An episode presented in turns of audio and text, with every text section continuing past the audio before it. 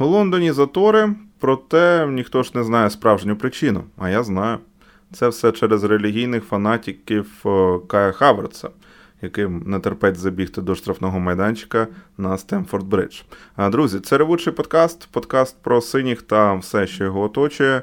З вами адмін телеграм-каналу Хіба ревуть Воли як Челсі в формі, Назар Черковський. Назаре, привіт. Настрій нарешті супер. Привіт, Влад. Так, на я не пам'ятаю, коли востаннє ми з тобою взагалі записувались. Е, і і просто був привід якийсь для радості. Ну, нарешті, нарешті ми можемо говорити про щось позитивне. Я вже зневірився, що що подібне буде вже в цьому сезоні, але як виявилось, чудеса бувають. І нарешті ми записуємося з якимось позитивом, з якоюсь надією в серці. І ну, круто ж, ну пройшли ж. Ну, ну ми ж казали ще минулого подкасту. Чи перед подкаст назад, точніше. Казали, що Челсі може пройти. Е, то, що ми там казали після Тоттенгема, що не можемо, то не слухайте. Я казав, ми там казали після Борусії, саме після того матчу, що всі шанси є, і ми цим скористалися. Як казав класик, знаєш, це ж зовсім інший турнір. Ми з тобою, до речі, так почали писати цей подкаст, познайомилися взагалі у скрутні і тяжкі часи для Челсі, тому я теж не пам'ятаю, коли були в останній раз якісь приводи великі для радощів. Чесно, взагалі, отак просто для себе прокручував і не згадав. Ти ж теж не не пам'ятаєш. Так, ну, ну ти сказав, що ти я не пам'ятаєш. Правда, я я дійсно не пам'ятаю. Я навіть намагався згадати, от там за хвилин 15 до подкасту, я правда намагався згадати і подібного. Просто ну, в голові таке мені не всплило. Е, Влад Петрушевський, до речі, це співведучий подкасту. Він не представився, тому що я дуже затягнув свою промову. Про це не забувайте. Так, е, я журналіст та оглядач Шапел на сайті UAFootball. Друзі, не забувайте ставити лайки, дзвіночки, репостити, коментувати. Це все доволі важливо. Якщо у вас є знайомі вболівальники Челсі, то також їм розповідайте про наш подкаст. Е, я коментував цей матч, я розповідаю таку свою історію. 1-0 на Сігнал Дуна Парк, це ми знаємо. 1-0 після другого тайму. І вже в компенсований час починає лунати тривога, і в мене вже зайокало. Розумієш, рахунок 2-0. Борусі треба один гол е, всього лише. І треба вже якось передислоковуватися в коридор. Там залишалося 4 хвилини, тому що тривога, дві стіни, там усі справи. І я думаю, все. Та ні, зараз точно буде екстра тайм, без варіантів. Зараз Борусія заб'є, так не буває. Це ж такий закон е, підлості. Але ти уявляєш, ні, обійшлося. Е, ну, я думаю, що ми поступово з тобою так е, почнемо ділитися загальними враженнями mm-hmm. щодо цього матчу. З цього ми почнемо. А, Окей, що я можу сказати про Челсі у цьому матчі? Звичайно, результат топ. Пройшли далі, ніхто не очікував проходу в наступний раунд. А, я навіть трішки сидів і ну, добре, добре, молодці, але ж, але ж я про це не просив. Розумієте, я ж не просив вас проходити у наступний раунд. Майже ані до кого немає великих претензій як ми звикли поливати в останні матчі. Ні, сьогодні такого від мене особисто не буде, у тому, що б'ємо так точно. Не вистачає, зрозуміло, структури, багато ще сумбуру, бардаку, кидаються у чотирьох на одного суперника. Пресинг теж не злагоджений попереду буває. Але, розумієш, Назаре, самовіддача у цьому матчі, витримка. Готовність боротися, ігрова чіткість, все це від Челсі відповідало рівню Ліги Чемпіонів. І під чіткістю я маю на увазі послідовність плану. От розумієш, 1-0. Дотиснули до 1-0, тобто зрівняли uh, у цій двохматчевій uh, дуелі. так? Uh, зрівняли у рамках протистояння. Пішли за 2-0, не зупинилися на 1-0, не зробили вигляд, що 1-0 там влаштовує, хоча змогли. Е, хоча могли маю на увазі, е, зробили 2-0 і вже тоді тільки сіли. Але вже те, що було після рахунку 2-0, ми обговоримо, я гадаю, значно е, пізніше. Там реалізувати план не вийшло. Які у тебе враження, Назар? Ну, загалом я можу точно сказати, що мені дуже сподобався цей матч, і я не знаю, чи можна цей матч в підсумку назвати там найкращим під керівництвом Поттера, але він точно війде там в топ 5 100%, я думаю, навіть топ-3 точно війде. Е, загалом, Челсі, звісно, це ще не структур, не структурна команда. І як і раніше, ми продовжуємо так е, говорити ту саму мантру, повторювати про те, що е, це більше індивідуальна якість гравців, так, а не командна, а не командні якісь напрацювання. Але тим не менш, саме в цьому матчі було більше, ніж зазвичай командності. Тобто. Сама структура, так, ми вийшли в три захисники центральних грати в підсумку. І здається, що ну, ніби вимушено, так, тому що немає Тіаго Сілви, і ну, загалом, напевно, було б комфортніше навіть нам виходити в три в три оборонці. Е, тому що ну, в парі дуже страшно насправді випускати умовно пару кулібалі Фофана. І хотілося продовжити. Так, у нас був матч перед цим з Ліцом, який в підсумку був переможний. Хотілося продовжити от в тому ж дусі. І е, я побачив більше структури і більше ідей, і більше напрацювань. Те, над чим працювала команда на тренуваннях, набагато більше, ніж раніше. Е, Я побачив чіткий план. Чіткий план на гру в тому, що ми будемо задіювати навіть більше лівий фланг. Туди буде підключатися Бен Чілвел. Ми свідомо опускаємо дуже низько наших півзахисників. Тобто е, в центрі поля грав Ковачич і Анцо Фернандес. Обидва вони грали досить низько, опускались і допомагали обороні.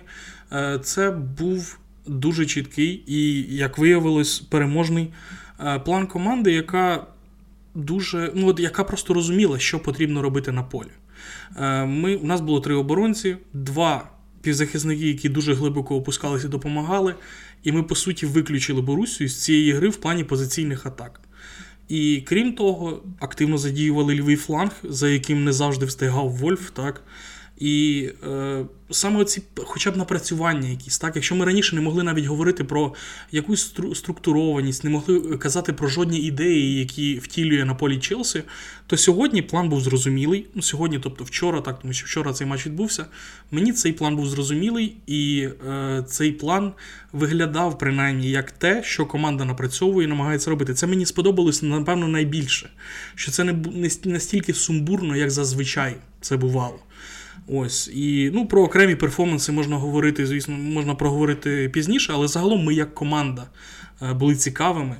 І ну, це те, чого вже ми давно не бачили насправді. Так, це ще не е, не потужна якась структура, не так, як ми будемо грати, це не якісь мега напрацювання, але це чітка тактика, якій ми слідуємо. Раніше не було і цього, як на мене. Е, так, я з тобою повністю погоджуюся. Я от хотів додати щодо Вольфа. Е, мені сподобалося, як почали після матчу говорити. Е, та знаєте, він не, не тягне ж насправді рівень Борусі. Ну чого ви так на нього там з'їлися? От воно вскрилося, що він просто не підходить цій команді. А чогось вас там раніше все влаштовувало. От програли Челсі. Так ні, треба сказати, який Вольф той самий поганий. До речі, провокатор ще той. Ось про Вольфа хотів додати. І щодо схеми, ти сказав, от почали писати, що Челсі перебудувався на трійку, і все у команди Поттера полетіло. Ну, стривайте, ти ж повністю правий. Е, Сілва вилетів, і саме тому ми перебудувалися на трійку, не тому, що Поттер так е, захотів, тому що Сілва вилетів. Це було вимушено. І Челсі погарнішав за 3-4-3-3. Е, ну, знову ж таки, а у Дортмунді з 4-2-3-1 ми прямо погано виглядали. Ну, от якщо б ми той гол просто не пропустили. Е, як Челсі тиснув е, на початку другого тайму і пропустив з контратаку. Ну, виглядали ж нормально. Ми абсолютно. дуже достойно там виглядали, звісно. Так, ця схема сильно підходить команді вже за котрого тренера, але схема це інструмент, не треба прямо в абсолют це кудись вішати і тішитися цим. Ну, Я думаю, що це було продиктовано обставинами, це не якась е, Евріка від Поттера. Ну, звичайно ж, е, з повагою до Поттера. А так, з тим, що ти е, додав, я повністю погоджуюся. Не знаю. Я думаю, що ми можемо йти далі у цілому. Я пропоную гол Стерлінга зачепити там, де ми будемо вже сварити або хвалити Рахіма, а краще й те і інше. Давай поговоримо про пенальті відразу. Щодо легітимності 11-метрового. Ага, одразу мене одразу до пенальті. Окей. Ну, дивись, там сумнівів, я думаю, немає. Е, щодо легітимності цього 11-метрового. Е, Вольфу влучив м'яч у руку, за таке ставлять пенальті. Руку треба вже на такій відстані під час прострілів суперників прибирати. Тобто тут е, немає ніяких питань, ти погоджуєшся. Ну, звісно, це. це... Ну, Рука збільшила площу тіла, відстань була достатньо велика, і в нього був час для того, щоб прибрати руку. Це чисто неакуратність футболіста і справедливий пенальті. Е, так, я просто з резонансного хочу, розумієш, я хочу вже проговорити резонансно. Може там нас перестануть слухати десь до 30-ї хвилини, ми вже пенальті стимнемо обговорити. Ось такий план. А, Чесно, перша думка, я от подумав, що Хаверц очолює ту банду роздягальні Челсі, яка намагається злити Поттера, коли він не забив.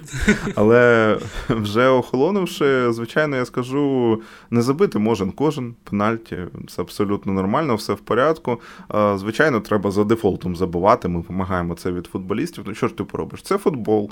Для Челсі в результаті все обійшлося, тому Хаверц не антигерой епізоду.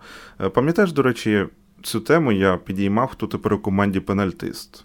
І Поттер сказав після матчу, що ще Джеймс міг пробити. Тобто виходить зараз, що Джеймс і Хаверт це пенальтисти Челсі. Ну так, він він перед матчем давав е, на конференції, назвав саме Кая Гаверца як пенальтиста після того, як клуб покинув Жоржинію. А вже після матчу казав, що ну так, це Гаверц, але також претендує на пенальті і Джеймс. Вони між собою, ніби під час матчу вирішують, обговорюють, кому краще пробити. Перед матчем це був тільки Гаверц. Вже після матчу ще з'явилася фігура Ріса Джеймса з вуст Грема Поттера. Отак, от, от така була ієрархія, послідовність. Добре. Давай поговоримо про перебиття Перебиття, чи є таке слово? Ну добре, перебиття. Перебивання, а, від... я я не знаю. Перебивання, да, добре. А, Ну, Відразу для чіткості, я не знаю, важливо не те, хто перший забіг до штрафного, а хто е, цим скористався. Виходить так, так. скористалися Боруся Дортмунд, забігли раніше люди, вибили, врешті-решт, м'яч зі штрафного. Тому, як я зрозумів, по правилах потрібно було давати Челсі перебити. Ну, то, Якби. Хаверц е, лупанув на трибуну, то тоді може пофіг. Ну, може. Але за правила ти там готував спіч. А, Ну, не те, щоб дуже готував, але. Але принаймні я спробував розібратися в цьому питанні. Е, і насправді за правилами виходить так, що якщо е, ми говоримо не про саме не про сам факт завчасного забігання в штрафний майданчик, під час виконання пенальті, а те, хто саме скористався скористався цією нагодою і хто отримав від цього вигоду. Е, тобто, якщо захисна команда, тобто команда, яка захищається, ворота якої б'ють пенальті, е, забігає і потім вибиває м'яч, тобто перша на м'ячі користується тим, що забігла раніше в штрафний майданчик. Якщо забивається гол, то гол фіксується і перебивати не потрібно. Якщо гол не забивається, як в нашому випадку, так від штанги відлетів м'яч і одразу ж захисник Борусії вибив. Тобто захисна команда скористалася цією можливістю, і в такому випадку, ну за за правилами, просто які встановила FIFA, які діють е, по, по цей день, е, то пенальті перебивається. Це ну, це такі правила. І якщо хтось насправді бачив в цьому щось інше, я я просто це те, що я з офіційного сайту FIFA взяв. Е, є різні варіанти. І от саме наш варіант, коли удар, і потім захисна команда вибиває м'яч, але при цьому е, були гравці захисної команди в штрафному майданчику е, під час саме удару. То ну, пенальті перебивається. Тобто, якщо б Хаверц забив гол, якщо б Хаверц забив гол при першому ударі, то ніхто би нічого не перебивав. Тобто ніхто не скористався ніякою вигодою. Ну хіба що, можливо, до речі, е, в нас там гравці Челсі ж також були, так забігли? Так. От, якби е, якби Гаверт забив, то напевно, скоріш за все, також би перебивалося пенальті, тому що не тільки гравці От я Борусі, теж про так, це так, подумав. Так, перепрошую, е, не тільки гравці Борусі були в штрафному майданчику на момент самого пенальті, але і гравці Челсі. Тобто, в цьому випадку, коли і та, і та команда в штрафному. Гаверт забиває, перебиває. Гаверт не забиває, він все одно перебиває.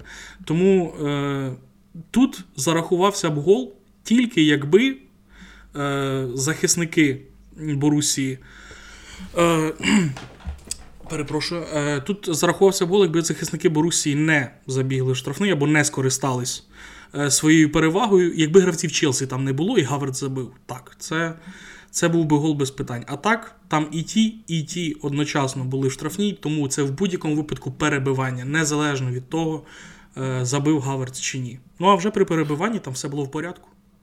Мені сподобалося, що я кажу: у Назара є спіч, Назар видав класний спіч, і Назар перед цим сказав, що у нього немає класного спічу. А ну, Це я, це, це імпровізація просто. Ну, мені у цілому все ясно. Я просто е, розумієш, я людина, яка любить закривати ось питання, гештальти, все. Ну, закрили, можемо піти далі. Е, я єдине, що додам, мені друг сказав: от е, каже, саме правило фігня. Або забиваєш, або ні. Але ну я ж йому кажу: стоп. Це в серії пенальті так. А у грі, коли сам іде матч, це ж ну, пенальті, що це таке? Це просто штрафний удар. І проти цього не попреш. Це не просто щось окреме і вирване з гри. Ти ж після штрафного не кажеш, ти не забив, там е, перекинув стінку і м'яч полетів. Е, е, ну, ну ти зрозумів, ну, так? так? І так. ти не забив все, віддай м'яч противнику. І там буде пауза. Не граємо. Ні. Звичайно, гра продовжується. Ось так і з пенальті. От, Проводячи паралель між цим пенальті і штрафним ударом, це просто уявіть собі, що пробиває штрафний удар Марко Ройс, який він до речі, дуже гарний удар був у нього. І стінка Челсі наближується до м'яча десь на метра два, ніж ніж повинна. Тобто там має бути певна відстань, а ми ближче підійшли на 2 метри, ніж дозволено. Е, такий штрафний повинен перебиватися, тому що це порушення. Ну, те саме з пенальті. Тобто, забігання в штрафну, ти занадто близько до м'яча. Ну, це проти правил. Такі правила. Чи вони тупі, чи не тупі, це вже питання mm до ФІФА, це взагалі. Ну, хай судді розбираються, хай відміняють тоді це правило, але поки воно діє, тому це так працює. Е, так, от е, правильну тезу ти видав щодо правила. Вони можуть нам подобатися, не подобатися, але ось так і є. І поки є правила, ми ну, живемо за цими правилами. Ем, ну що ж, я після того, як Хаверц забив, все ж таки, е, я аркушем закрив собі екран ноутбука. Я поясню, чому. Е, я коментував в режимі аудіо цей матч. Тобто, як ми коментуємо у нас аудіотрансляції, у нас я бачу, звичайно, відео на Мегого, а люди бачать на Ютубі тільки тільки там схему. На екран виводиться через сайт схема поля, події, які відбуваються на полі, там прізвища вискакують, голи відповідно. І там на 30 секунд події попереду йдуть, ніж у мене на Мегого. Угу. І я пам'ятаю фінал Ліги Чемпіонів, я теж його коментував. Е, І я так зробив. Вирішив, що зараз теж час так зробити, бо я просто зловив себе на е, думці. Я дивлюся на екран і такий, де гол? Де гол? Нерви, нерви. От пенальті Хаверца. От перший раз він бив. Хаверц, Хаверц, penalty kick, і воно щось там зависло і так далі, і тому подібне. Я не розумію, а потім він стійку, а потім перебування. Ці 30 секунд. Я дивлюся на екран, і такий, а ну нафіг його. А, Так. Про пенальті ми закрили. Питання тут дотичне суддівство Маккеллі. Я у цілому оцінюю на 4 з мінусом. Хотілося б твою думку також почути. Він впорався, але вистачало мікропомилок.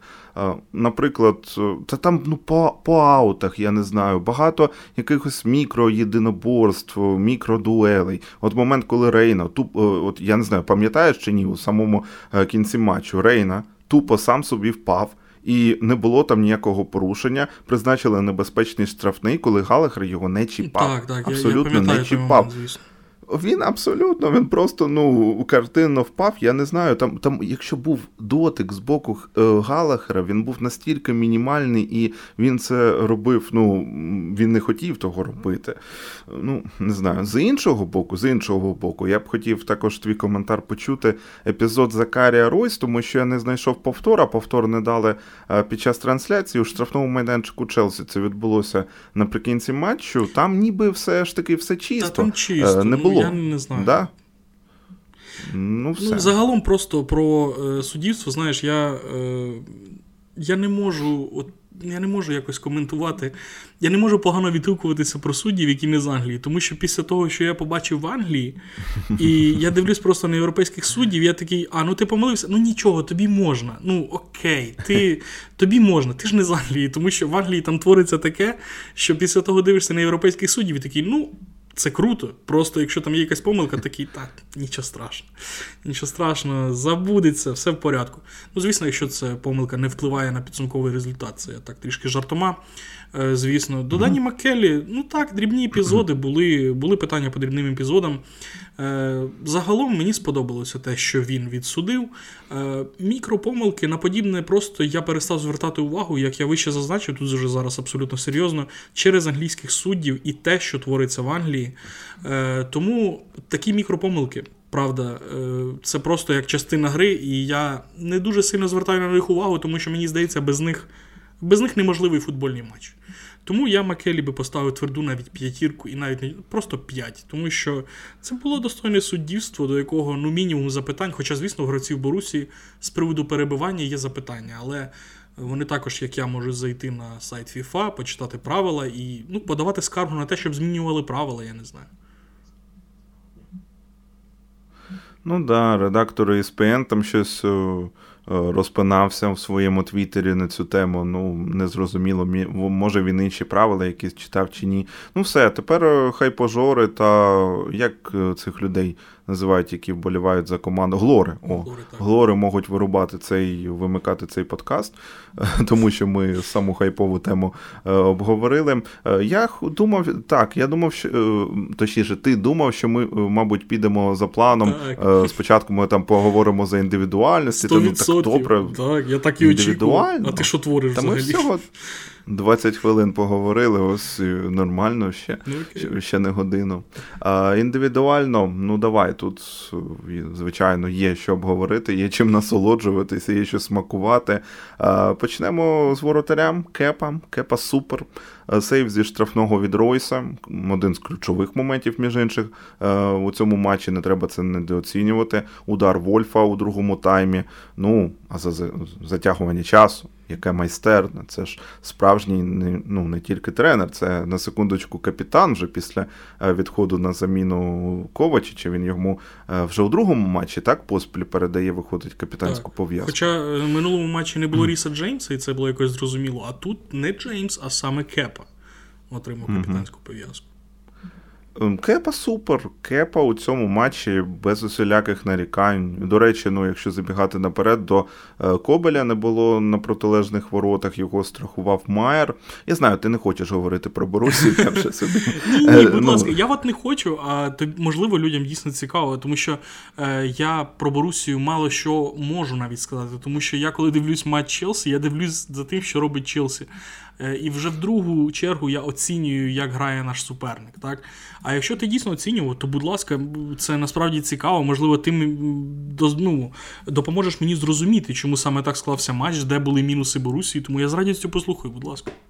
Я тепер зрозумів, навіщо я у цьому подкасті, щоб балансувати. Все, Ми тепер прийшли до цього. Ну, все правильно. А, Ні, ми зараз, я маю на увазі, йдемо по гравцях Челсі. Мені просто це в голову зараз влучило. Я вирішив озвучити. Кобеля не було основного воротаря. Я маю на увазі, що Кепа, як і Майер у цьому матчі впоралися. Тобто до Майера у Борусі Дортмунд також претензій не повинно бути. Але так, ми зараз концентруємося саме на Челсі. Про Борусі поговоримо трішки трішки згодом, і Кепа у цьому матчі, так, основний воротар. Е, ну, схоже, ну, станом на зараз, розумієш, все ще будуть, я думаю, літом е, шукати нового воротаря, шукати якісь варіанти саме на роль основного. Я думаю, що Мендії точно піде влітку, тут ніяких немає mm-hmm. сумнівів щодо цього. А Кепа бореться. Ну, Кепа станом на зараз бореться. Ну, Кепа, він такий вишукано впевнений. Знаєш, е, я. Ну, Кепа мені подобається перш за все через свою впевненість. Він, навіть коли може помилитися, він не пливе. Це його основна якість насправді. Те, що в Кепа не було, можливо, в перших там двох-трьох сезонах е, в футболці Челсі. Але зараз я це в ньому бачу. Тобто гравець, в якого дуже ну, дуже натреновані нерви, скажімо так. І навіть в моменти, коли він діє там не дуже впевнено, я не про цей матч, а я просто згадуючи минулі зустрічі, е, він ні в якому разі не втрачає впевненості в собі. Е, я забув, як звати його подругу, яка в нього з'явилася перед цим сезоном. Нова. Е, ще раз? Як? Нова. Не в сенсі її звати нова, а, нова, а. нова подруга. Так, Так, окей, бо я я подумав, окей.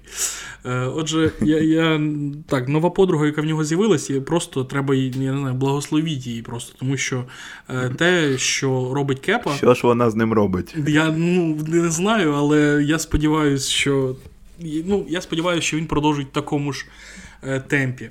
Е, саме його впевненість найбільше мене зачіпає, тому що Кепа не наймайстерніший відбивач дальніх ударів не наймайстерніший гравець на виходах е, там, після подачі з кутових. Е, він точно от в жодному компоненті його не можна виділити як найсильнішого воротаря в світі. Е, він єдиний, от, дійсно хороший в нього компонент це гра ногами. Е, до решти всього можна поставити купу запитань. Але який він впевнений в собі. І насправді для голкіпера це половина від всього. От є талант, є вміння, а є впевненість в собі, яка відіграє для, саме для позиції голкіпера, чи не чи не половину від цього успіху. І в Кепи це є. Е, Мені він дуже цим подобається. Попри те, що, наприклад, там е, гол, який ми пропустили, пам'ятаєш, як нам Ворд Праус забивав зі штрафного. Е, там можна до нього докопатись. Правда, до кепи там можна поставити запитання до кепи, тому що е, цей удар можна було тягнути. Це не був якийсь неймовірно феноменальний постріл. Можна було тягнути. Кепа не витягнув. Але це ж ніяк не вплинуло на його подальшу гру. От за це я його найбільше люблю. Е, Так, тут абсолютно немає чого додати. Е, я не буду проти, якщо він себе так зарекомендує і стане все ж таки основним голкіпером. Ти знаєш, він висновки зробив після того удару Вордпрауза. Виходить так, тому що удар Ройса був майже ідентичний. Він стрибнув нормально, він розрахував так, щоб е, дострибнути до цього м'яча. Тому е, висновки робить людина, це вже ок. По кепі добре, обсмакували, йдемо далі. Хаверц, отак от ми ну, переміщуємося. Ну, ну, така спірна фігура. А ну, давай, таке? ну, давай, Аж таке провокативно, провокативно. Ну, це дуже ну, це дуже провокативно. Це ж Кай Гаверц, ну це дуже спірна особистість. Ну, поїхали, давай. Ну, що скажеш? Будемо мішати. Будемо мішати. Давай. Хаверц влучив у стійку. Ще я згадую один непоганий вихід. Пенальті я вже сказав, з усіма буває, це охолонувши і маючи результат у кишені. Але головне, Назар, розумієш, він не так дратував мене у цьому матчі, як за останні три місяці. Та він в цьому матчі насправді взагалі не дратував. Ну, е, Весь ну, негатив, який. Ну, ну ти там вже знайшов, так, момент, диви, доколупується просто вже до Кая бідного. Ні, да я також насправді люблю доколупатись до Кая Гаверца, тим паче він дає для цього багато причин. Е, Але просто після того, що було, от просто враховуючи, які матчі були до цього, і те, що я побачив вчора в матчі з Борусією. Я не хочу навіть згадувати щось негативне в його виконанні. Ну, якщо ти хочеш, то будь ласка, скажи. Ну, десь просто звично для себе гальмував атак і знову виділявся тим, що просто і гальмував. А так, ні, багато браку я не можу згадати. Його гол фантом під поперечину Мені там просто сумно, що Стерлінг це людина офсайд і все, тому що ми не побачили. Все ж таки цей гол його не зарахували через положення поза грою. Е, ні, ні, немає претензій великих до Хаверцема. Е, ні, звичайно, я ж кажу, не дратував він мене як за останні три місяці у цьому матчі. Так. Там якісь дуже дрібні моменти по пенальті. Ми колупатися у ньому не будемо. Пояснили, що це з усіма буває. Тому е, хотілося б просто, щоб це ж повертаючись, розумієш, е, це чітко підпадає під ту тезу, яку я озвучував там 3-4 подкасти назад. Е, Хаверс проводить один топ-матч, оце він був увага. Ось е, Потім буде два таких собі і один провальний. Ну, чи щось таке, знаєш, один топ, три посередніх, один провальний, поїхали новий цикл. Ну, Може, так. ось так. Ну, я я також, напевно, очікую чогось подібного. Я не очікую, що Хаверс продовжить грати подібним чином наступний матч. Я сподіваюся, що я помиляюсь. Е, але він виконував все, що від нього вимагав тренер. Він грав глибоко. Е, якщо ти помітив, от він дійсно не був на вістрі, він саме дуже глибоко опускався, е, дозволяючи, по суті, Стерлінгу. У нас Стерлінг був чи не єдиний футболіст, який саме був на вістрі, який мало думав про оборону, і якого просто запускали отак, щоб в контратаки, якщо що побігти. А Кай Гаверц своєю роботою, опусканням донизу ну, дуже допомагав. Тобто, мені здається, це була чітко виконана інструкція від Грема Поттера у виконанні Гаверца. Е, він показав непогане вміння при грі спиною до воріт. Е, непогано кілька разів там по флангам забігав, проходив, віддавав класні передачі. Перед голом Стерлінга, наприклад, його передача п'яткою на Ковачича. Ну це ж було круто. Угу. Е, да.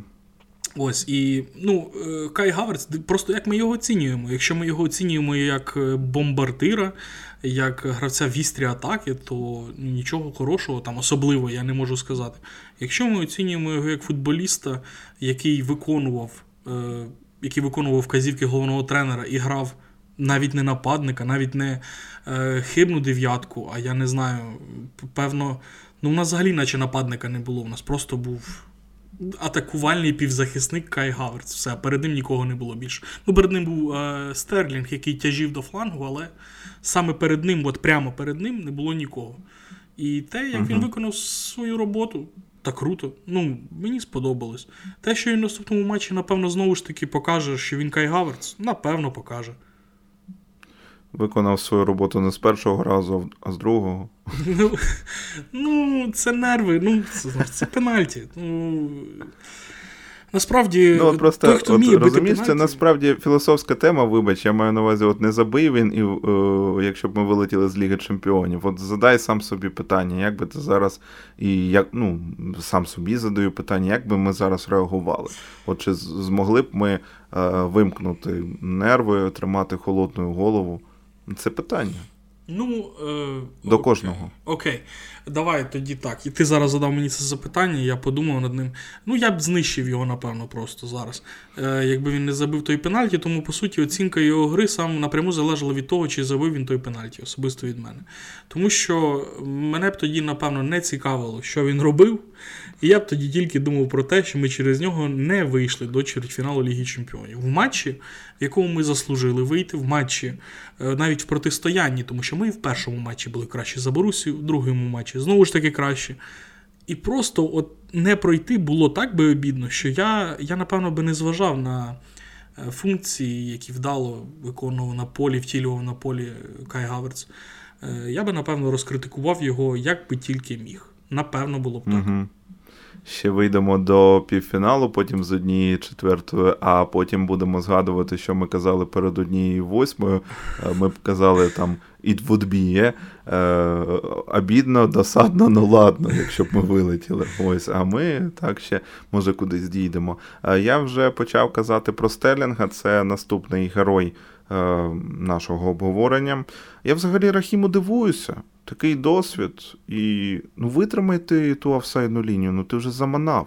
Я вже не кажу забий. Ні, просто витримай лінію. Скільки разів ти е, потрапив у положення поза грою. Проте е, ну, Стерлінг забив, забив перший гол, забив дуже важливий і заслужений м'яч. Е, показав, що Ройс не може страхувати свою команду при грі у захисті.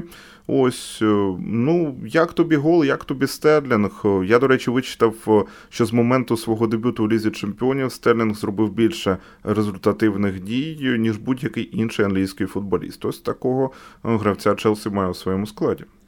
Ну, треба враховувати, що ці, ця результативність була саме через те, що він грав в неймовірно атакувальному Манчестер Сіті, так. Е, але окей, відкинемо статистику. Саме по цьому матчу я просто дивився і думав, це Ну, це Філіппо Інзагі зі світу Вінгерів. Просто. Я я не знаю, е, як ну, ти от запитав умовно в Стерлінга, як він там не витримує цю. Ну, а як Інзагі всю кар'єру не витримував. Але 99 разів він в офсайді, а на сотий раз заб'є. І е, Рахім Стерлінг, звісно, ніколи не був майстром того, щоб витримувати офсайдну лінію. Е, і точно він ніколи, е, для нього це ніколи не було якимось дуже важливим елементом гри, тому що він все-таки Вінгер, а не центральний нападник. І йому сьогодні дали таку роль е, такого нападника флангового саме. Ну він дійсно єдиний, хто був дуже високо, решта всі опускались нижче. Єдиний у нас от Стерлінг був такий. Мені, в принципі, гра його в підсумку більше сподобалась. Я скажу тобі навіть так, до його голу я читав коментарі е, людей в себе на каналі, які дуже критикували е, гру е, Стерлінга, і я щиро не розумів, за що його критикують. Е, можливо, просто через те, в мене таке враження, мої, це моє припущення, е, що є якісь занадто високі очікування від Рахіма, тому що ось ти не 22-річний хлопець, тобі вже 27 чи 28, 28 начебто Стерлінгу. Е, І ти вже маєш досвід, ти стільки грав в лізі чемпіонів. Ти, ну, у вас, е, мені здається, в людей, які дійсно так щиро критикували Рахіма, ну занадто великі очікування були від нього. В мене таких очікувань не було. Те, що я бачив, це вмілі забіги, так, ну, звісно, дурні потрапляння до офсайду, але загалом вміло забігав, старався, пресингував високо, коли потрібно було. Е, І ну, в підсумку забив гол. Дуже незграбний гол, так. дуже незграбний гол. І прямо здавалося, ну, нам пощастило забити цей гол. Але ну, навіть без цього голу я би я би Рахіма все одно не критикував. Тобто я його зараз нахвалюю не через те, що він забив, так? А саме за його гру. От правда. Отут просто навіть забрати від нього гол, мені все одно сподобався загалом його перформанс. Я розумію, що ці офсайди, я розумію, що були деяколи невимушені втрати. Я е, ну, приймаю цю критику, приймаю ці мінуси Рахіма, але мені здається, що сьогодні, сьогодні я кажу весь час сьогодні, ну ми про вчорашній матч говоримо. Нормально. Е, Так. Е, він показав більше, ну, тобто від нього було більше користі, ніж негативу, негативного впливу на гру команди. В підсумку забитий гол, який, е, я ж кажу, він був незграбний. Але це гол, ну гол, ну все. Він знаєш, він так е, пішов простріл. Він спочатку не попав, всі гравці Борусі навіть не зрозуміли, що сталося. А може це Стерлінг так і задумав, щоб заплутати всіх е, гравців Борусі, щоб вони не зрозуміли, де м'яч взагалі, і все другим дотиком, там, третім, будь ласка, забиває гол. Такий от майстер на досвіді. Прямо як ви і хотіли. От На досвіді людина грає. Вболіваємо за середняк, і так пойде. Розумієш, вже вже скотилися. Ну, до речі, так, команда на 10-му місці, між іншим, іде. Е, по стелінгу, так. Е, я ще в контексті Мудрика, потім в мене є думки, я б не хотів зараз їх е, озвучувати. Ось Рахім, Шакіл, Стелінг. Майже як Рахім Шакіл Оніл, це щось з іншого світу. 28 років я маю на увазі йому. Я зайшов на Вікіпедію, mm-hmm. глянув, перевірив, і тепер у нас тут все нормально. Джеймс і Чілвел, бездоганні крила цієї команди. Ось е, і захист зіграв добре у цілому теж. Кулібалі, який зняв абсолютно весь другий поверх. А Фофана теж агресивно і з азартом. Е, моменти в Борусі були, вони виникали. Ну, їх було менше там, їх було близько трьох максимум. Е, проте у Челсі вони були більш якісні е, ці моменти. В контексті оборони Кукурелія, до речі, став найкращим гравцем цього матчу. Кукурелія, мій Кукурелія. Опа, це цікаво, тому що ти дивувався, що не чалоба. Так, я я, читав я на перед каналі. матчем дивись. Я перед матчем дивувався тому, але я пояснив, чому було моє, в чому було моє здивування виходу Кукурельї в старті. Е, тому що е, Кукурелья до цього три матчі поспіль не потрапляв до заявки на матч. І в нього як. А чалоба. А Чалоба... Ну, Він потрапляв до заявки, а він грав скільки? Ну окей, ну він принаймні на замін, на заміну виходив хоча б на кілька хвилин. І в Кукурелі навіть не говорилося про якісь травми, не говорилось про те, що йому там відпочинок дають щось таке. Жодних травм, жодного відпочинку. Так він налаштовувався на Дортман, що ти не розрозумів. Ні, ну просто воно ж дивно виглядає. Ну погодься. Тобто гравець три матчі поспіль не потрапляє до заявки, а тут найважливіший матч сезону, який ну, до цього моменту. І тут давайте його в старті на позицію лівого центрального захисника. Я просто нагадаю, проти Брайтона, мені здається, ми грали, так? Коли 4-1 програли. Mm, цілком можливо. І був ну, Марк так, Кукурелі так. тоді лівим центральним захисником. Те, так, як його так, потім так, зрівняли з землею, просто вболівальники Челсі. Е, хоча і тоді я казав... Ні, ні, ні, Брайтон тоді нас зрівняв з землею. Ну так, О, ось і все. Ну так, і, і просто як тоді е, критикували Марка Кукурелью. Е, я, звісно, погоджувався з негативними сторонами гри Марка, але ну ти ж пам'ятаєш, ну я завжди підтримував його. І те, що я написав перед матчем, що я не розумію його в старті, це не означає, що я не хотів його бачити в старті. Я виразив думку, що це не зовсім ага. логічно мені в голові виглядає, але окей. Ага. Я зрозумів. Ну, Бадіашиль не заявлений. Я знаю, що ти знаєш, але я на всякий для наших слухачів це кажу, хто може хто це пропустив. Е, я особисто віддав, ну не знаю, я хвилювався більше, якщо б вийшов Чалоба. Ти там пропонував, виходить, що як Чалоба, Фофана, Кулібалі. Кулібалі, щоб відігравав лівого центрального, не знаю. Чесно кажучи, мені ось ця система, яку запропонував Поттер на цей матч, виглядала більш краще. Я е, саме ну, віддав би перевагу Кукурелі, а не Чалобі. Тому для мене тут все нормально. Ну, Ми розійшлися трішки у думках, це таке суб'єктивне хто кого бачить. Мені все ж таки здається, що Кукурелья провальні матчі бувають у всіх. А тим паче проти такого Брайтона, але рівень Кукурелі, я маю на увазі, він вищий, е, ніж рівень у Челов. Ну, напевно, напевно, просто чи ну просто були запитання з приводу з приводу якості Кукурелі на позиції лівого центрального захисника, тому що, чесно, на моїй пам'яті жодного дуже якісного матчу на цій позиції в футболці Челсі саме. Я не про Брайтон. Mm. А в футболці а Челсі. Я вже на трансфер-маркет поліз. А, ти дивишся, коли він грав на позиції лівого центрального у нас? Я просто пам'ятаю, що він е, за нас ні, а за Брайтон точно ну, грав. Ну, за Брайтон так. він грав, так він і за нас грав. Ну, Мені здається, з Брайтоном саме матч, оцей, який був 4-1. Е, на моїй mm-hmm. пам'яті це був Чілвел зліва і Марк е, ЛЦЗ, лівий центральний захисник. Так. Зрозумів, ні, нормально, абсолютно. Ну, ну я, я до чого Слава просто, Богу. Я до чого? Я розумію критику Марка Кукурельє. Е, ну, Ми з тобою завжди от якось обговорили, що ну окей, це там невдалий період. Ми начебто сходились на тому, що Марко Курелія все-таки на ньому точно хрест не потрібно ставити. Та, ну, І ну, що, ці звичайно. жарти з приводу 60 мільйонів, там, о Боже, скільки переплатили, за кого заплатили. Ну, це виглядало.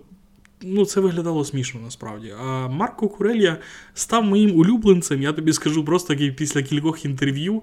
Якщо ви, от е, наші слухачі, якщо ви Е, слухаєте, ну, знаєте англійську мову, можете її сприймати на слух і і розуміти. Просто подивіться інтерв'ю Марка Кукурелі, послухайте його акцент е, іспанський, який в нього є, е, коли він розмовляє англійською. Я серйозно. Це просто ну канте відходить на другий план по милості, по милоті якісь. Я не знаю, ну вони такі, він такий мілаха, просто цей кукурелі. І от такі моменти, от просто подивіться ці інтерв'ю, подивіться, який він кумедний, який він просто щирий, цей Марко Курелі. Ну, таку людину неможливо не любити просто. Ну, Це зараз, звісно, такий відхід від теми, і це ніяк не впливає на його професійні якості. Ну, але чесно, до нього просто додається любові саме через оцю його такий, який він милий. Е, Ну, а по грі проти Дортмундської Борусі, Марко Курелія. Е, він кращий гравець, і я погоджуюсь. Ну, окей, можливо, Бен Чілвелл міг би з ним розділити Е, це звання, але ну, це було дуже потужно від Марка Кукурелі, особливо на початку матчу. Як він скільки перехоплень завдяки його викидам, так виходів з зони, він кидав свою зону, яку страхував зазвичай Матео uh-huh. Ковачич. І скільки він, кидаючи свою зону, від, ну, відбирав м'ячів. Неймовірний просто мотор, який дуже допомагав команді в обороні. Е, Марку Курелія.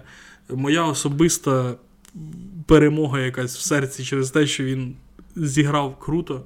Я вболівав за нього. Хоча так, я перед матчем писав, що я не розумію цього, але я пояснив, чому я цього не розумію. uh Е, ось, Тобто, якби Кукурелія до цього хоча б заявки попадав, окей, без питань. Ну, але так людина, начебто, поза командою вже там три матчі, а тут давайте його в старт. Виглядало дивно.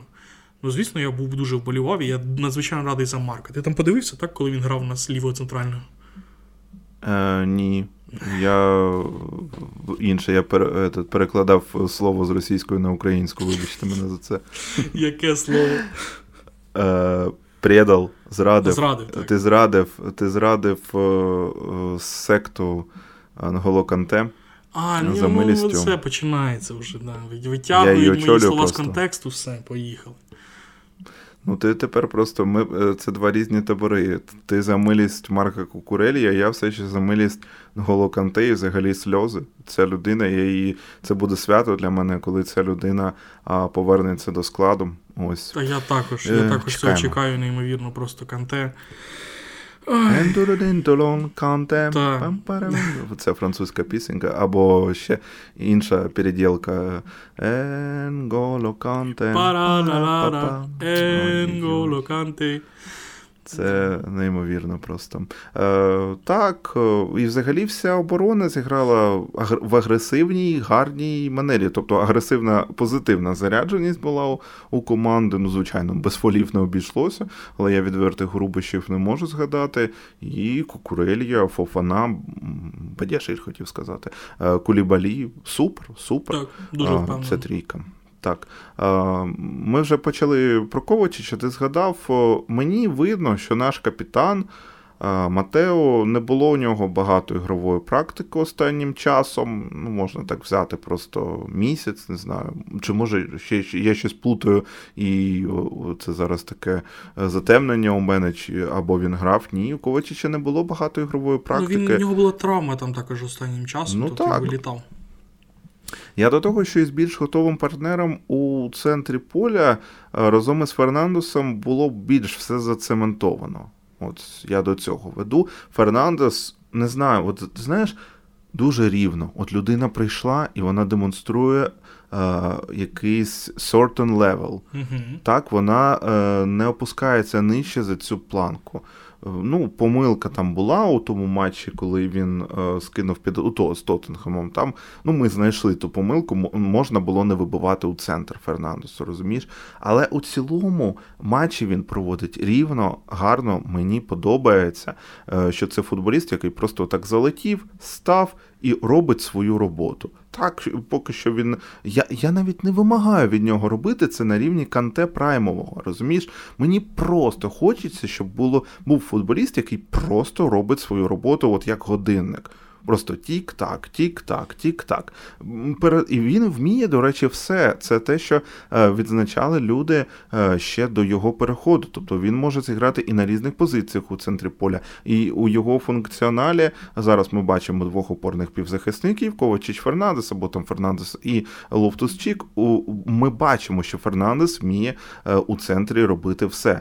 Весь функціонал диспетчера, весь функціонал реджисти, е, опорного півзахисника. Розумієш, мені це дуже подобається, і Фернандесом я поки що максимально е, задоволений і тричі. Тьфу. Ну, я погоджуюсь з приводу Фернандеса, і я от е, ще з самого початку, як ти почав розвивати свою думку з приводу нього, ти сказав, що е, якби більш надійного партнера йому в центр, то було б ще все зацементованіше. А от моя перша думка, що якби більш надійного партнера йому в центр, то ми б в атаці набагато краще ще б грали, ніж граємо зараз. Мені здається, що е, саме Нголо Канте міг би стати ідеальним партнером для Енсо. І він нарешті робив всю умовно чорнову роботу по захисту, а Енсо розправив би свої крила і міг би допомагати в атаці команді, тому що він надзвичайний універсал. Звісно, він надзвичайний універсал, який може е, відпрацювати в обороні чистим опорником, реджистою, розпасу, все, що потрібно. Але в нього неймовірний потенціал для гри в атаці, також присутній.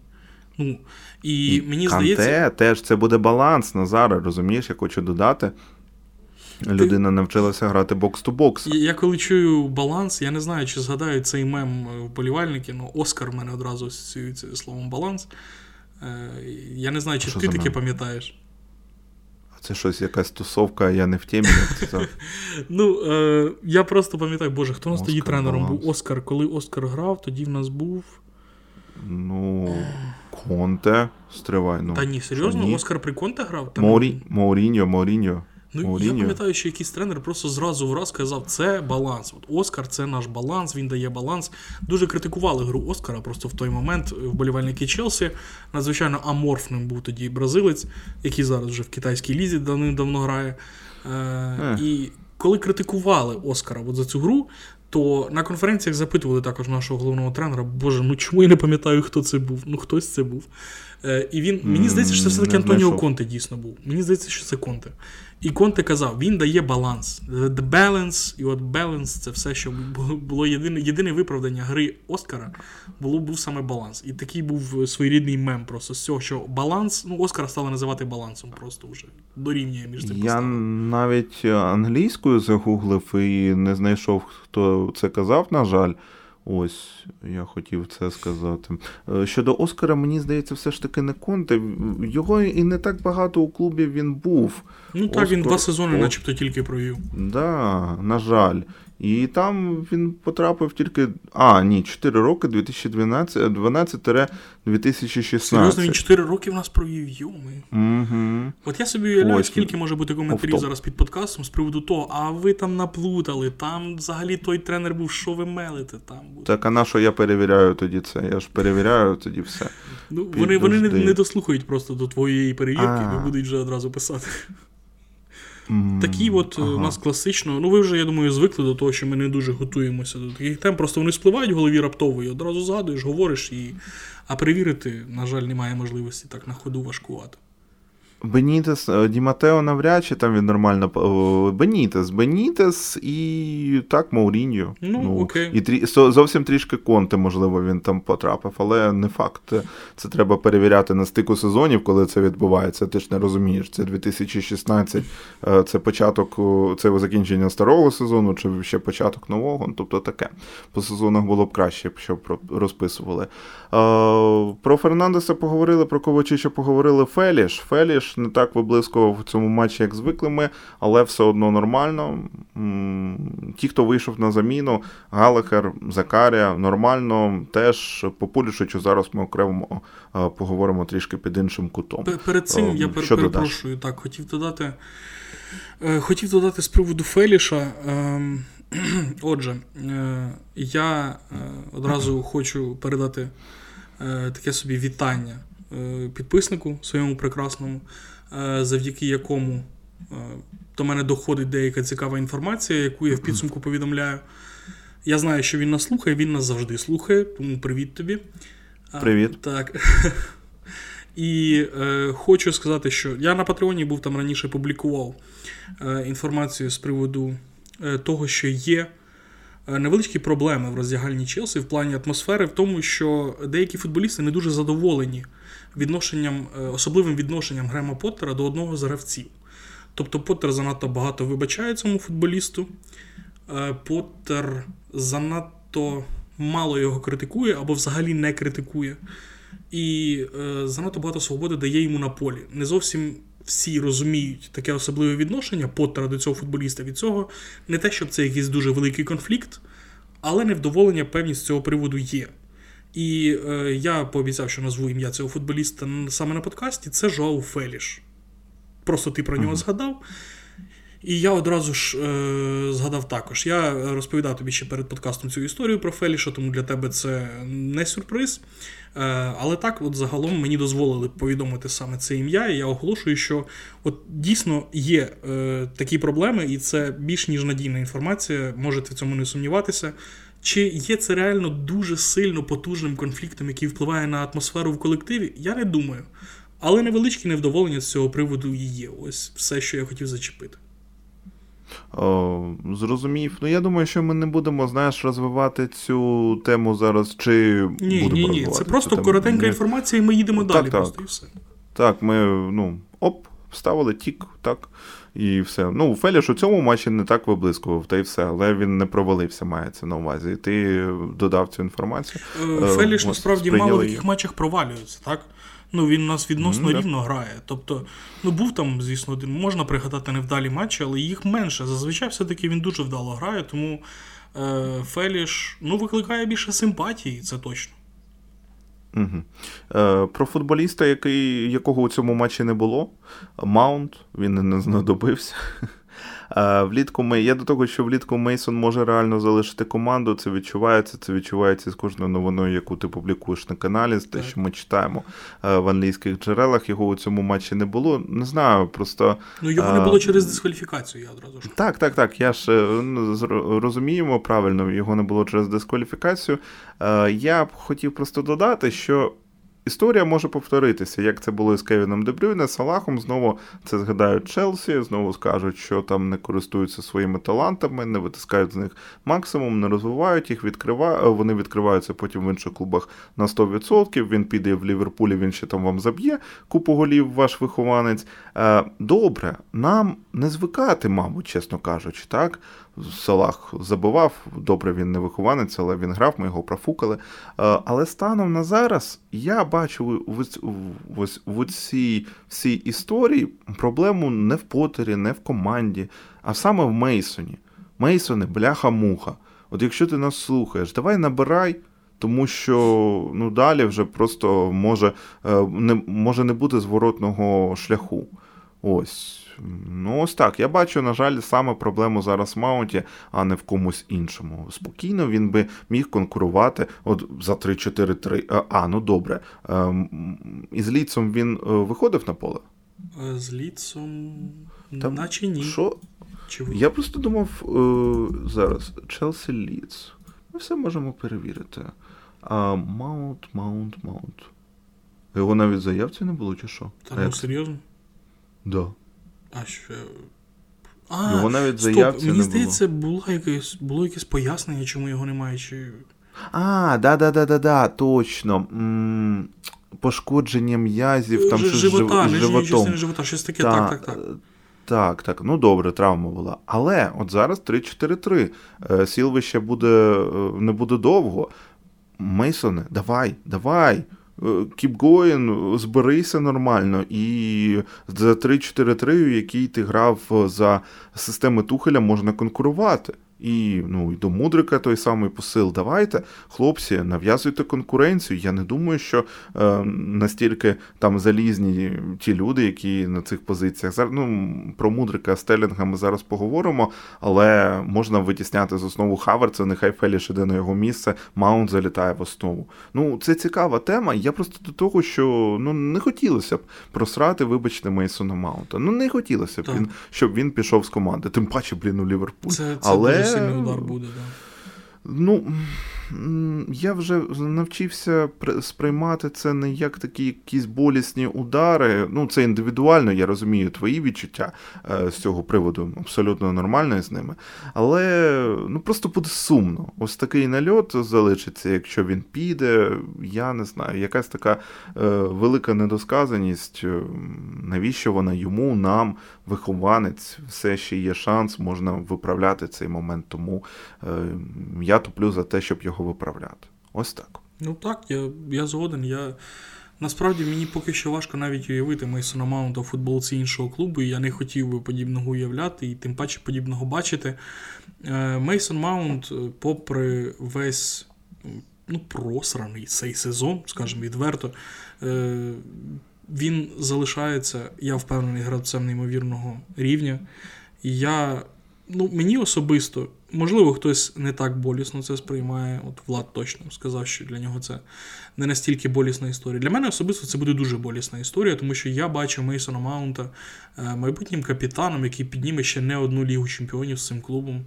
Е, цей трофей над своєю головою ще неодноразово підніме і бачити от в такій, на такому ранньому, по суті, етапі кар'єри. Звісно, він ще не дуже такий, вже не такий аж молодий, але вже зараз його бачити в Ліверпулі.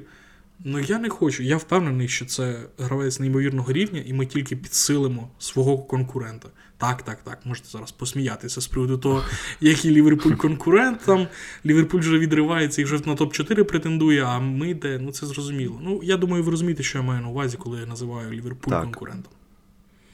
Ем, так, повністю розуміємо. І ну, щодо Маунта, просто трішки останнє скажу. Е, буде сумно. Розумієш, в мене така історія із улюбленим гравцем після того, як Лемпард завершив завершив кар'єру. В мене немає улюбленого гравця. От досі. От розумієш, я е, не можу знайти людину, за яку в мене конкретно от улюбленій команді, зокрема, буде чіплятися око. Розумієш, от я от буду там прикутий до нього, от, там спостерігати за його е, діями і потім став, ну, мати до нього якесь особливе е, відношення із привілеями. Е, ось ну, Це складна тема. Я бачив це, я до того, що я бачив е, цією людиною Маунта, і ну, сумно, я капсулюю, може, ці емоції, розумієш, у цьому всьому великому контексті. Важко сказати. Mm-hmm. Ну, Це така закрита тема ну, це як темний дуже океан, його дно. Е, саме от зараз ми просто пливемо, пливемо, і хочеться більше світла, а тільки Маунт нам може дати це світло. Mm-hmm. Ось, мабуть, так. Е, Назаре, велику тему я зараз тобі пропоную один з останніх таких великих у нас блоків. Я б хотів тут дві теми поєднати в одну тому що вони ем, пов'язані. Після рахунку 2-0, що на полі відбувалося взагалі? От хтось бачив на полі Пулішича особливо? Е, мені здається, ні. Е, чому йому так довіряють? Ну, зрозуміло, що ставка на досвідчених футболістів. Повернувся, грає, це зрозуміло після травми. Ми хотіли, звичайно, побачити саме замість Крістіана Пулішича Михайла Мудрика, але ні, Крістіан Пулішич колись Сіті забивав, єдина його гарна дія за весь час у Челсі. Тому виходить на поле саме він. Привіт. А, У цілому, я знову ж таки теж трішки охолонув і видаю таку тезу: 2-0 е, захистити легше, ніж піти на 3-0. І з ліцом навіть на 2-0 не ризикнули піти за рахунку 1-0, тому що там настільки сильно психологічно всі трусилися за те, щоб зберегти ті 1-0 довгоочікувані, що ну от було те, що ми побачили. На даному етапу розвитку може це і окей. Ми звикли до іншого. Тому, е, ну, виходить так, нас поки ось так трясе. Можна і до цього звикати. Сподіваємося, що не прямо надовго, але це етапи становлення. По вчорашньому матчу е, ми перед телевізорами, може, там великі аналітики, ми, е, звичайно, не тренери, не гравці, ми не на стадіоні, врешті-решт. Але мені здається, от що Челсі б і в найкращі часи із Борусію Дортмунд за 2-0 відійшов би назад. Це була б абсолютно нормальна історія. Тому е, за те, що було із ліцом, можливо, можна пред'являти все ще е, Поттеру із о, о, ну, говорками, які ми, які я озвучив. Е, тобто трясло команду, він вирішив, що так буде краще. Просто зберегти ці блін, срані, вибачте, 1-0. Добре. Е, за рахунку 2-0 ця історія повторилася, мені здається, у будь-якому стані, якщо б Челсі навіть був у праймі за будь-якого тренера. Ось так. Е, додай, будь ласка, свої думки щодо цього приводу після 1-0 із Ліцом та після 2-0 з Боруссією, е, наші заміни, нашу тактику, і далі я хотів би про Михайла Мудрика поговорити. Ну, окей, якщо ти кажеш, що про Михайла Мудрика ми будемо говорити пізніше, то я зачеплю цю тему пізніше. Просто ти от почав, що все-таки випустили Пулішича, а не Михайла. Я хотів з цього приводу сказати, але окей. Далі про це. Кажи все, кажи все, я додам. Ну, okay. Про мудрику okay. просто окремо. так. По-перше, в мене запитання, і е, просто давайте абстрагуємося від того, що я українець, який вболіває за Михайла Мудрика. Е, Пулішич не знаходився би в Челсі прямо зараз, якби він не травмувався в січні. Це гравець, якого би ми продали. Про це писав The Athletic, Фабріціо Романо, інші авторитетні uh-huh. джерела. Стверджували, що Пулішич покинув би Челсі вже взимку, якби не травма. Просто він травмувався, тому залишився, не змогли продати. Замість нього, по суті, купили Михайла Мудрика. Саме такий був план: Михайла Мудрика ми купляємо, Пулішича ми продаємо. Михайло Мудрик продовжує свою роботу на тренуваннях, індивідуальні тренування і так далі. І разом з тим Михайло Мудрик не отримує жодного шансу в останніх двох матчах в моменти, коли його вихід навіть був логічним з точки зору тактики, як нам здавалося. І навіть якщо окей, з ліцом ми відкидуємо, що Поттер вирішив піти на захист, жодних голів, все, ми відстоюємо. Окей, Грем, я тебе зрозумів. З Борусією, коли ти все-таки вирішив випустити атакувального гравця, ти обрав Пулішича, а не Мудрика. Ось це рішення, яке я не зрозумію. І не через те, що, ну окей, виправдати це тим, що Пулішич більш там досвідчений гравець, та заради Бога, ну невже він якийсь там неймовірно вже такий. Е, Е, досвідчений, та я б не сказав насправді. І е, рішення випускати гравця, який вже не мав бути в цьому клубі, якби не травма, замість гравця, за якого заплатили великі гроші, і якому останнім часом навіть не дають шансів проявити себе, ну це викликає в мене обурення насправді. Обурення це мене викликає як як українського вболівальника, а запитання це мене викликає як просто в нейтрального вболівальника. Ну тобто я не розумію цього рішення uh точно. Е, це з приводу от, Пулішича і Мудрика. Угу. А взагалі про те, як Челсі грає е, після того, як веде в рахунку. Е, в матчі з Ліцом я ну, я був в шоці на той момент, е, коли проти Ліца, виграючи 1-0, ми не пішли намагатися там грати на контратаках. Я бачу собі в голові, що ось ну, от зараз. Зараз би Мудрика на швидкісні контратаки, і все ідеально. Я це так бачив. Але Грем Поттер бачив це по-іншому. І він вирішив захищати рахунок. Напевно, як ти правильно сказав, це поки що наш максимум. Це максимум, що ми можемо зробити, і е, будь-якою ціною відстоювати результат. Хтось, звісно, назве це... Не ризикувати, так. навіть збільшувати. Так, ризикувати більше обороняючись, ніж атакуючи. От якось так. Е, багато хто може це назвати просто страхом е, Грема втратити роботу, так? тому що саме в цих двох матчах казали, буде визначатися його доля, і він перестраховується прямо, і це помітно, і він е, відмовляється від своїх принципів заради того, щоб зберегти роботу і так далі. Ну, окей, я приймаю цей аргумент частково. Але е, розумієте, він не від, ну, він грав за своїми принципами раніше, і це не виходило. Зараз, коли вже почало щось трошки виходити, він вирішив грати, він від, вирішив відступати від, від своїх принципів заради результатів.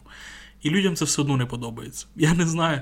Е, ви хочете, щоб він грав за своїми принципами, і ми далі не здобували результатів, чи ви хочете, щоб все-таки е, були результати? Тут треба визначатися. Поттер е, вирішив відступити дійсно від своїх особистих принципів атакувального футболу і перестрахуватися.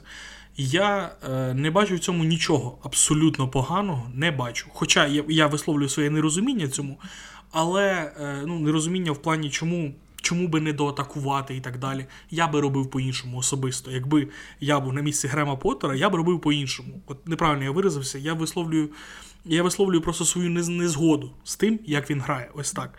А роз, я розумію, чому він так грає, але я не згоден з цим. Ось ось так буде правильно висловити мою позицію mm-hmm. з цього приводу. Е, Я би робив по-іншому, але Грем обрав свій шлях. І е, в цьому плані я хочу сказати, що що з Ліцом, що з Борусією, пішов, перестрахувався, окей, е, він здобув результат. Якщо людина перестраховується і здобуває результат, ну я не знаю, а за що критикувати? Його план спрацював. Якби ми пропустили від Борусії, якби ми пропустили від Ліца, я був би перший, хто говорив би, що Грем Поттер просто профан. Ну, не профан, звісно, перебільшення. Ну, Грем Поттер дуже сильно помилився, коли почав відстоювати рахунки. Але він два рази пішов відстоювати і два рази відстояв. А коли. Е, значить, був впевнений, значить, виходить ну, так. У нього вийшло. А оці заміни, знаєш, Конор Галахер, який виходить замість Феліша, це мені нагадує просто це мені вайби Джона Обімікела, якого Муріньо випускає вже. О, До речі, класне порівняння доволі. Мені дуже так сподобалося, як він котиться до прапорця. Цей момент завірусився у твіттерах. Це було щось неймовірне, як він дістав. Неймовірна того енергія. Нічай. просто. Я не вірив, неймовірна енергія. Неймовірна енергія. І, ну... Знову ж таки, пам'ятаєш той момент, е, я не пам'ятаю, ну ми записували так подкасти, я казав, треба насолоджуватися тим складом. Це ще було до трансферного вікна. Е, це ще ми коли записували подкасти у е, вересні. Ми ж записували тоді, так, так у вересні так. ще. Е, я казав, треба насолоджуватися отим складом, що у нас є два рівноцінні воротарі. А зараз ну не те, щоб складом треба насолоджуватися. Зрозуміло, що літом вже анонсували чистку. Треба насолоджуватися тим, що є ось такі персоналі, за яких от хочеться вболівати. Не виходить вболівати за Маунта, хочеться вболівати за Галахера. За цього хлопця теж вихованця, який ти знаєш, він вийде на поле, він може помилитися. Е, він навіть через свою недосвідченість ми пам'ятаємо тут дуже тупу е, Stupid Red Card. Угу. Так, на початку сезону то було. Так. Ось як його тухель е, дуже сильно з бровки на нього кричав на те, що він пас не віддає вчасно е, вигідний на гравця, який в атакуючій позиції перебуває. Е, я до того, от що треба зараз насолоджуватися моментами, що Галахер, ми знаємо, писав писав вже ти, так що можливо Галахер буде тим, хто влітку також піде. Пропоную насолоджуватися, у тому числі точно не Крістіаном Пулішичем, але такими хлопцями, як Конор Галахер. Галахер, у, зокрема. Так. Ну так, звісно, Конор Галахер, якщо е, не найбільш витонченіший, не найбільш інтелектуальний е, футболіст на полі, він точно найбільш моторно-енергічний. Еней був парубок моторний. От Конор також був подібним, е, точніше є. І не можна відмовити йому в бажанні, так, в бажанні боротися за кожен м'яч. І таке враження, що ця енергія йому в підсумку допоможе, якщо йому вправлять ще от в мізки, знаєш, ну в хорошому сенсі. Я не маю на увазі, що він uh-huh. якийсь божевільний тупий футболіст, я не про це. Але якщо А ти бачив, як Крістал Пелес, до речі, за показниками е, без нього просів? Да, до, до речі, до речі, бо він дійсно ну він да. дійсно відіграв дуже важливу роль у Патріка Вієра. І е, Патрік Вієра знайшов для нього ідеальну роль і ідеальне місце в команді. Подібного поки що немає в Челсі. Е, але те, що Конор Галахер не опускає голову, не е, скаржиться на те, що йому там дають мало часу, він не може себе проявити. Він замість цього виходить і показує, що він готовий битися за цей клуб на всі 100%. Це на тому фоні, до речі, що у нього були проблеми із серцем, та на двох колінах, е, якщо не помиляюся, операції були. Це ще ну, до його оренди ну, це, в Crystal Palace? Та, чи... Так, треба загуглити цей момент. Я думаю, що в англійських джерелах, може, я щось наплутав, але начебто не не наплутав. Серцем точно щось було. З колінами треба подивитися цю інформацію, але uh серцем було точно. Ми щось е, прижигали, ну щось таке. uh Ось, е, давай до мудрика. так? Давай. Ну, Я скажу.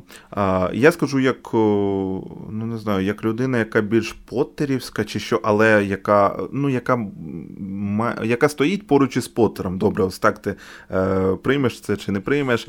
Е, мудрик в четверте поспіль на лаві запасних. Е, засовують вже телеграм-канали активно цю статистику аля Челсі з Мудриком три нічі, три поразки, Челсі без Мудрика вже е, пішли перемоги. Отаке ось почалося. Моя спокійна відповідь взагалі, е, що все буде відбуватися поступово. Ми надихнулися. Михайло Мудрик залетів відразу у старт. Тисне дуже цінник, він тисне, він дуже сильно тисне. Якщо б е, Михайло Мудрик перейшов з Шахтаря до Челсі за 25-30 мільйонів, зараз ніхто б і не сильно засмучувався, розумієш, і не нервував, і не писав, і не хайпажорив на цій темі. Абсолютно тисне дуже сильно цей е, цінник. Ось потрібен час. Чудес не буває. Розумієш, час до цього цінника ніякого відношення немає, який би не був талант. Не можна грати проти зорі та десни, потім виходити в ОПЛ і розривати на регулярній основі, який би не був талант. Е, Михайло Мудрик це неймовірна швидкість. У Лігі чемпіонів за Шахтар він розривав на цій швидкості. Шахтар грав у контратакуючій манері, у нього виходило. Із таким складом і календарем, які зараз є у Челсі, усі пограють. Мудрик теж багато зараз я. Ну, я впевнений, що він буде зараз мати ігровий час. Літом відбудеться чистка. Вибудується чітка ієрархія. Зрозуміємо ми, чи буде Стерлінг конкурентом для Михайла, чи як, чи Рахім піде, чи не піде. Треба також розуміти, що у Михайла був і потужний конкурент і в Арсеналі, Мартінелі, там місцевий Стерлінг, той самий, із яким контракт нещодавно подовжили в Арсеналі. І у нього у Челсі зараз вже є Стерлінг, і там би був Мартінелі. Легко в АПЛ у топ-клубі я до того веду, що бути не може у будь-якому випадку. Ми віримо і знаємо, що у рамках проекту е, під назвою Челсі Тода Боулі е, все у Михайло повинно вийти. І ми йдемо до того. Я розвивав е, цю думку раніше. Я думаю, що ти пам'ятаєш, ось ця Манчестер Сітівська манера ротації. Я не виключаю, що Мудрик буде із Рахімом Стерлінгом активно ротуватися. І ми прийдемо до того, от такий сезон, неймовірно, довгий, довгий і травми, у тому числі. У нас буде два ось таких потужних гравця на позицію. Та візьмите Манчестер Сіті. Е, Ну добре, там на будь-яку позицію два гравці. Не Ріят Марес, так Бернардо Сілва. Е, Там добре, е, хто виходить, не Родрі, так вийде і Калвін Філіпс. Ну, може, це не настільки вдалі приклади. Добре, не Рубен Діаш, а Ляпорт. Ну розумієш, так? Mm-hmm. Не Едерсон, а ось цей неймовірний, я вважаю, що він крутіше. У цьому сезоні виступає за Едерсона Ортега. Він повинен бути, на мою думку, основним голкіпером зараз у Манчестер Сіті. Ось, і я і це буде непогано. Це буде класно, якщо Стерлінг та Михайло Мудрик будуть ось цими двома rotation types е, для Челсі. Е, це ну, у моєму баченні це буде круто. І хотілося, щоб він мав мав і більше основного часу, але за таких умов це буде непогано. Стелінгу 28 років, йому буде 30-31. Е, у Мудрика контракт на 7 е, років у Челсі, і 3 роки там пройде. Стелінг куди ще перейде, і він тепер буде домінувати. Він буде старший, він буде досвідченіший на ці 2-3 роки конкуренції зі Стелінгом. Ну уяви собі, і е, під нього вже прийде інший футболіст, який вже буде конкурувати конкурувати із мудриком. Це абсолютно, як на мене, нормальний процес. Головне, щоб Михайло він був до цього готовий, і е, ну, ми знаємо з тобою, так що ця людина вона дуже впевнена і вона буде рвати до кінця. І тому я е, кажу не дарма, що вірю і знаю, що повинно все вийти. Ось так. Ну, якщо ми, звісно, говоримо про далекоглядність, так, якщо ми говоримо про довгостроковість якихось планів і так далі, звісно, я погоджуюсь. Я не стверджую, я ні в якому разі не кажу, що в Мудрика немає майбутнього і тому подібне. Він неймовірний талант, і я впевнений, він докладе достатньо зусиль для того, щоб е, покращити і свою власну гру і вийти на абсолютно новий рівень. Просто моїх претензій з приводу того, чому він він не вийшов, а вийшов Крістіан Пулішич, це не відміняє, чесно. Ну угу. ну я не розумію. Тобто я говорю саме не просто про окремий епізод. Відповідь. Так, Якщо ми говоримо про далекоглядність, то звісно Пулішича вже влітку тут не буде. І от знову ж таки, ну це навіть більше, це ще сильніше збільшує потужність мого запитання. Чому не Михайло Мудрик, найшвидший футболіст Ліги Чемпіонів цього сезону, коли нам коли ми можемо користуватися контратаками, чому Крістіан Пулішич, який повернувся після двомісячної травми? На це запитання, на жаль, ніхто не задав це запитання Гриму Поттеру після матчу. А це те, ну, це те, на що я дуже хотів би отримати відповідь. Е, я цього не зрозумів. А те, що Мудрика все буде в підсумку прекрасно, я майже не сумніваюся, тому що людина, яка настільки е, любить працювати і настільки віддана своїй справі, вона не може не бути успішною. Е, те, що в подальшому все буде добре і все буде поступово розвиватися, я майже впевнений. Просто ось такі е, ну, дрібні епізоди. Ну, я я не розділяю, я не розумію просто їх. Ось і все. Концепція, яку я запропонував в конкуренції зі Стерлінгом, вона прийнятна у твоєму баченні? От кор- коротка відповідь так, ні. Ну і коментар щодо цього. Так, ну цілком. Я угу. Це так само, як е, Бен Чілвел, Марко Курелія там, так, на лівому фланзі оборони. Це, Це круто, це те, що повинно бути в топ-клубу.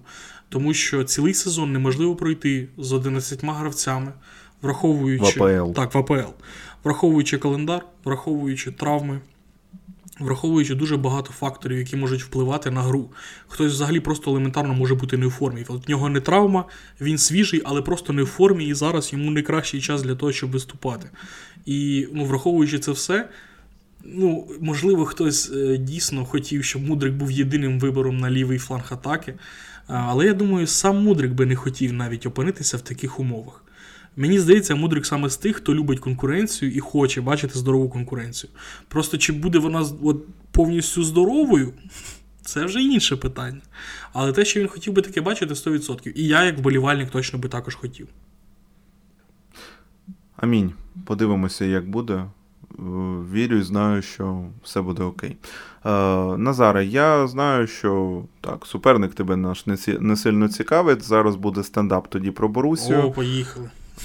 Ну давай. Е, Дортмунд повинен мати претензії лише сам до себе. 100%. Челсі був Челсі був якісніший як у цьому матчі, так і за підсумком у дуелі з двох матчів. XG це підтверджує.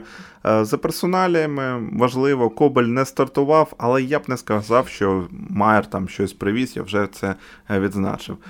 Втрата Бранта сильно вплинула. Юліан, очевидно, погано розім'явся. Коли ти отримуєш такі травми на початку поєдинку, то це тільки е, може свідчити про те, що ти е, дійсно підійшов до розминки доволі погано. Е, автобус Дортманців, як відомо, потрапив у затор, запіснилися люди там на 10 хвилин, і це раш відразу. Гоу-гоу-гоу, швидше, швидше, швидше. І Юліан банально просто не розім'яв нормально м'язи. Е, це все деталі, мікромоменти, які іноді не помічаєш, але вони можуть впливати, вони впливають на долю великих матчів. Ось так. А ще втрата у Борусі е, Адаємі. Не було опцій під контратаки, які ми бачили у Дортмунді. Е, Челсі пропустив тоді саме від Адаємі та на контратаці е, від Борусі. Що сказати ще? Розіграш Джмелів це чисто Шлотербек, Джан між ними, з іншого боку, Зюле. І Бранти Адаємі вони б цю структуру, можливо, пришвидшили, можливо, б Челсі було складніше. Але але з іншого боку, у Челсі теж було багато втрат, тому я вважаю цьому питанні баш на баш. Е, що ще скажу? Вольф, я ж казав, так, провокатор. Я вважаю, що з пенальті все почалося між ним та Чілвелом. Е, ось я просто собі тут накидав, розумієш, прізвище mm-hmm. і як нотатки. І е, Белінгем. Белінгем брудний хлопець. Ось що можу сказати про Джуда. Добре, хоч що він вибачився перед Джеймсом. Це добре. Мріс його, до речі, там якось потролив, так? А, саме Белінгема, він він потролив просто е, Борусію. так? Він зробив пост а. після матчу, там де що 11 з 12, не так вже й погано, маючи на увазі перемоги Дортмундської Борусії в 2023 році. Він написав: 11 з 12, тобто перемог, не так вже й погано. Ласкаво просимо на Стемфорд Брідж. Так написав Різ Джеймс. А, зрозумів, я чогось проасоціював, що то до Белінгема було.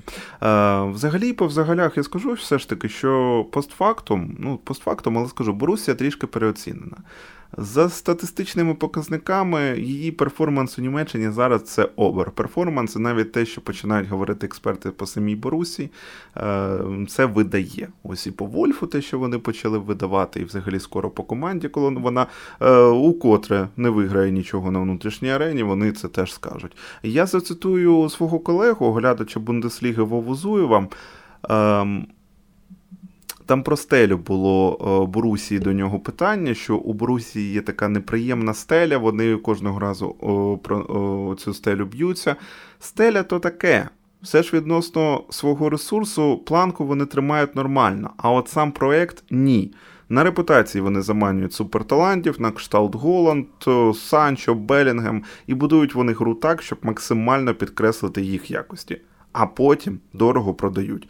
І у той же час немає ніякої системності ані у грі, ані у розвитку інших гравців. Тому там і працює Терзіч, який АК Сульшер номер 2 і той же Рози. Ну, ми, до речі, з тобою я впевнений, це пам'ятаємо. Він там провалився. Хоча в РБ Марко Рози справляється дуже круто. Угу. Ось таке резюме у мене по Борусії. Ну, важливо, все ж таки суперника теж поважати, я вважаю. Ну, поважати, звісно, потрібно. Я все ще, от просто згадуючи наше протистояння двоматчеве, як на мене, це абсолютно справедлива перемога Челсі. Е, мені дуже сподобалось те, що ми надзвичайно мало дозволили створити Дортмундській Борусії на Стемфорд Брідж, і це заслуга нашої оборони, нашого півзахисту і взагалі нашої тактичної тактики і схеми. Е, тобто Грема Поттера, ви уявіть собі, я можу сказати щось похвалу Гремові Поттеру, тому що ми побачили дійсно плід його роботи е, в, цій, в цьому матчі. Це було круто. А Дортмундська Борусія. Мені ну, особисто я, от коли дивився, я точно пам'ятаю собі в голові виділив Емре Джана. Мені подобається Емре Джан. Е, я от е, ну, захопився насправді його вмінням читати гру, його дуже грамотними відпорами. Е, він знає, де знаходитися, дуже такий напористий хлопець. Мені дуже сподобався Емре Джан. Я майже нічого не побачив у виконанні Джуда Белінгема.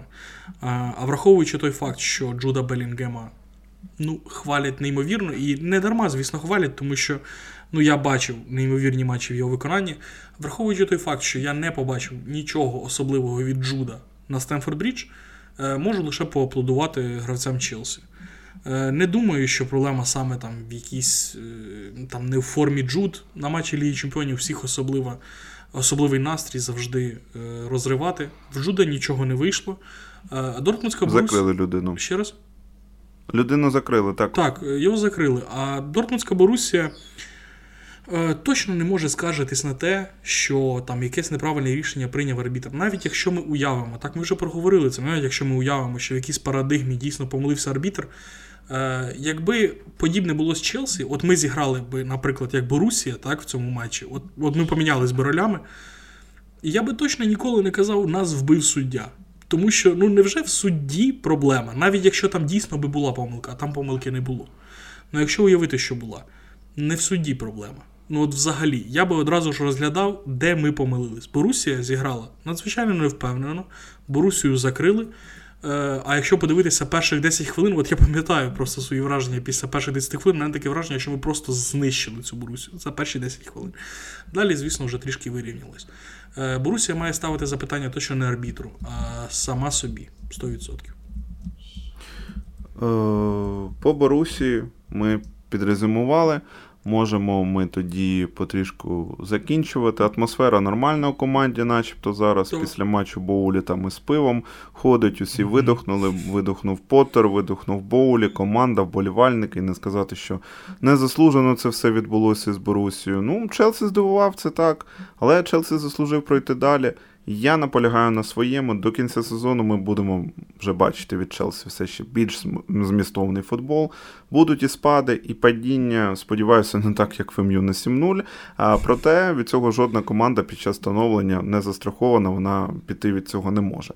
Тобто ніяких ілюзій надій, що ми там все лише виграємо. Зараз як Ліверпулю топ-4 будемо вриватися. Звичайно, немає, ні. Немає, немає. Звичайно, ні. Просто йдемо і побачили якесь світло.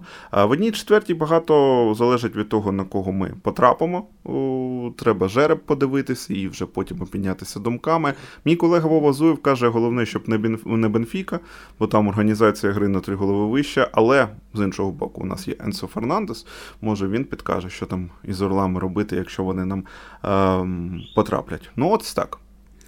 Ну так, е, звісно, багато чого буде залежати від жеребу, це точно.